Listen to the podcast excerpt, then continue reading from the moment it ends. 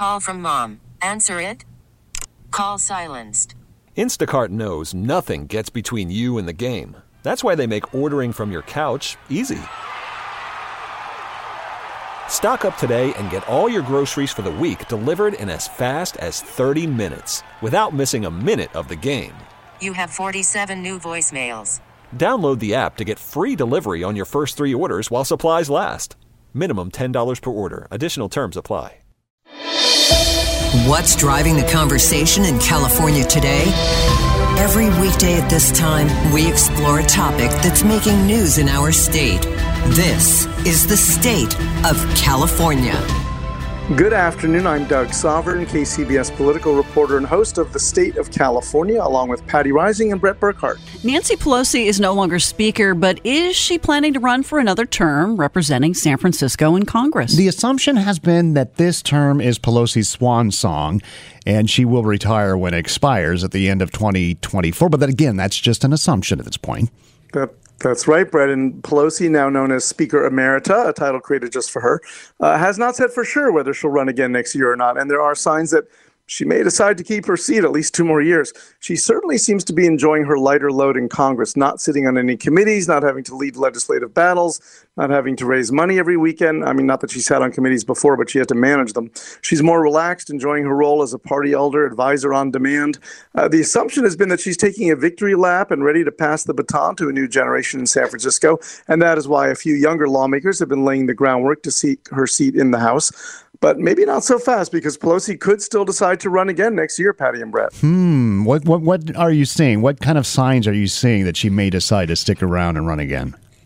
Well, the number one sign is her fund fundraising, which is not as prodigious as as it was last year uh, in a big midterm election year, but um, she's raised, I'm just looking right now at her latest FEC report. She has raised, let's see, it's about $3.5 million so far this year between her own committee and her political action committee that spends on behalf of other candidates. Now, you compare that to someone who's definitely not running again, like Dianne Feinstein, she's not raising money at all. Um, so why is Nancy Pelosi still raising so much money if she's not going to run again? Well, she might just want to spread it around to other candidates as she has done throughout her whole career. Um, she could always use that money for you know something else give it to the party. Um, she's not raising at the same clip she did in the past but this is comparable to other off years for her. So she's raising three and a half million dollars so at least she's keeping her options open. And of course she hasn't said yet what she's going to do. That's the other big reason. If she's really going to not run again in 2024 wouldn't she say so by now to give the people you know potential successors some time um, to, to get going with their campaigns? And she hasn't. So at the moment she's keeping her powder dry and leaving her options open Okay, so let's look at the other side. What are the signs she's not going to run again? Well, the signs she's not going to run again are, as I said, she hasn't raised as much money. I mean, last year she raised something like $10 million. Here she's at three and a half. So she's not raising quite as much as she has in the past, but she doesn't need a lot of money to run for reelection, right? She spends nothing on her elections. It all goes to other campaigns. So, uh, you know, she gets 80% by spending without spending a dime. So that doesn't tell you too much, but she isn't out there on the fundraising trail nearly as much she's not out there every weekend. She's out, you know, a couple times a month. Um, and she does seem to be enjoying not having to do very much in Congress right now, and other than represent San Francisco, which of course is still a lot to do. Um, and she's gone out and given some speeches and, you know, been taking tributes that make it seem as if she's done and she's ready to call it a career. But, you know, we'll, we'll have to see. It's up to her. She's got a few months to decide. Remind us again of when her term is up and what is the deadline for her to make a decision? So her term is up technically January 2025. So through, you know, someone will be elected in November 2024 to represent San Francisco's district, whether it's Pelosi or someone else. They'll be seated the first week in January. Um, so she could quit before that, of course, step down sooner, which is another wrinkle in this whole thing if she decides to do that. But if she does want to run again in 2024, the the she's already taken out the papers. I left that one out. That's another reason that we might think she is going to run. She's actually filed the papers to run again. Um, now anyone can do that. It doesn't mean you're going to do it. It's just again keeping your options open. But she has to decide for sure uh, December 8th. That's the limit. So that's, let's see, uh, what, five months from now.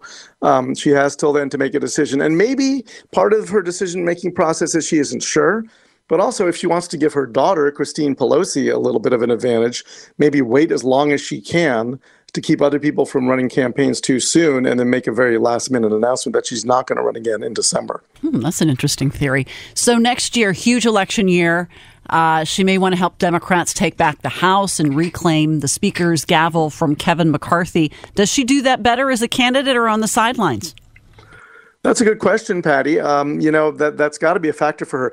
Either way, she's going to be out there next year. She'll be speaking at the convention. She'll be out stumping for people in their districts. She very much is going to want, you know, it's a pretty narrow house and there's a lot of seats that can be flipped, including in California, half a dozen of them or so. She's going to try to get that house back into Democratic control, whether she's running for reelection herself or not. On the one hand, you could argue that if she is running herself and she has an easy reelection anyway, she's not a lame duck. So maybe she has more clout, she can raise more money, she carries a little more weight when she's out there trying to win the House back.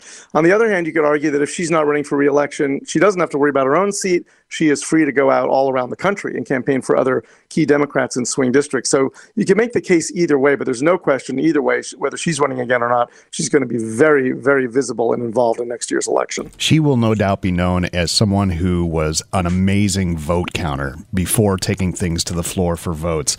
Uh, do you see anybody, if the Democrats are able to, to take back the House, do you see anybody uh, as as as talented as she was in corralling the party? I mean, I don't think there's ever been anyone as talented as she is at corralling the party and keeping her caucus in line. Uh, I mean, I think she's really unparalleled in that. It's pretty remarkable. Uh, look at how splintered the Republican caucus is just to see the difference. Um, Hakeem Jeffries, she obviously passed the baton to him, gave him the gavel. She is f- fully behind him. I, I, everyone seems to think he's got tremendous skills. Uh, first black speaker if the Democrats take the House back next year. Um, you know, a, a, man from Brooklyn running the party now. Uh, whether he can do what she did, we'll, we'll have to see as time goes by. It's hard to imagine anyone being any better than she's been or even as good. But uh, I think she's confident that he can do it uh, well enough. Uh, and again, remember, she's still there. They call on her when they need her, when they need her advice, and she can still, you know, whip people into line if she needs, if they need that help from her. Thank you very much, Doug. All right, we'll talk again tomorrow at this same time. Remember, the State of California is every weekday at 3.30 p.m. It's also available on the Odyssey app and wherever you get your podcasts. You'll find me on Twitter. Uh, do I have to call it X now? I'm not even sure, but I'm still there at Sovern Nation. I think we should keep calling it Twitter. Well, he he, we, he, we, he released if we're not tweeting, what are we Xing? What, what, yeah, what's the verb for X? He actually released a statement, Elon Musk, uh, yesterday. It says uh, he's calling it X's now. Oh, that's ridiculous. Anyway, I'm still tweeting at Twitter. I'm Doug Sovern, not driving a Tesla, KCBS. T-Mobile has invested billions to light up America's largest 5G network from big cities to small towns, including right here in yours. And great coverage is just the beginning. Right now, families and small businesses can save up to 20% versus AT&T and Verizon when they switch. Visit your local T-Mobile store today.